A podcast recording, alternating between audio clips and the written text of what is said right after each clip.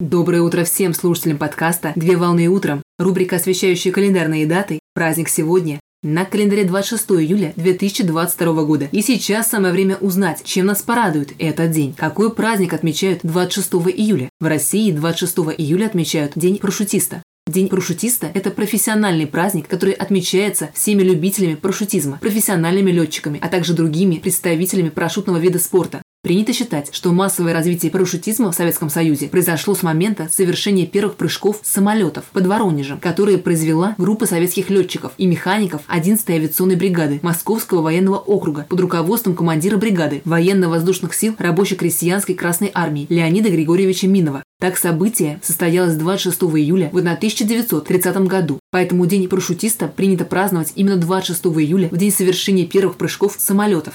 Первый парашют сконструировал и испытал советский изобретатель и создатель авиационного ранцевого парашюта Глеб Евгеньевич Котельников. Годы жизни с 1872 по 1944 год. 27 октября в 1911 году Глеб Евгеньевич Котельников запатентовал свое изобретение под названием РК-1. Аббревиатура означает «Русский Котельниковский первый», после чего обратился в военное министерство, но изобретение было отклонено в связи с отсутствием необходимости в нем. Осознавая важность дела, Глеб Евгеньевич Котельников продолжил свою работу и в 1923 году сконструировал новую модель ранцевого парашюта под названием РК-2, а позднее и модель РК-3 с мягким ранцем, которая впоследствии была запатентована 4 июля в 1924 году. Модель парашюта РК-3 стала первым изобретением с подобным мягким ранцем и продолжает использоваться в настоящее время. В 1924 году изобретатель сконструировал грузовой парашют РК-4 с куполом и диаметром 12 метров, на котором можно было опускать груз массой до 300 килограммов.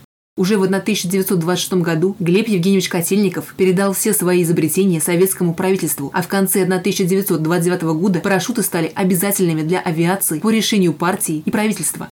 Сегодня проводятся соревнования по парашютному виду спорта, приуроченные к дате праздника, а также в торжественный день. Все желающие могут совершить прыжок с парашютом под контролем опытного мастера, чтобы попробовать себя в роли летчика, получить новые и незабываемые эмоции. Поздравляю с праздником!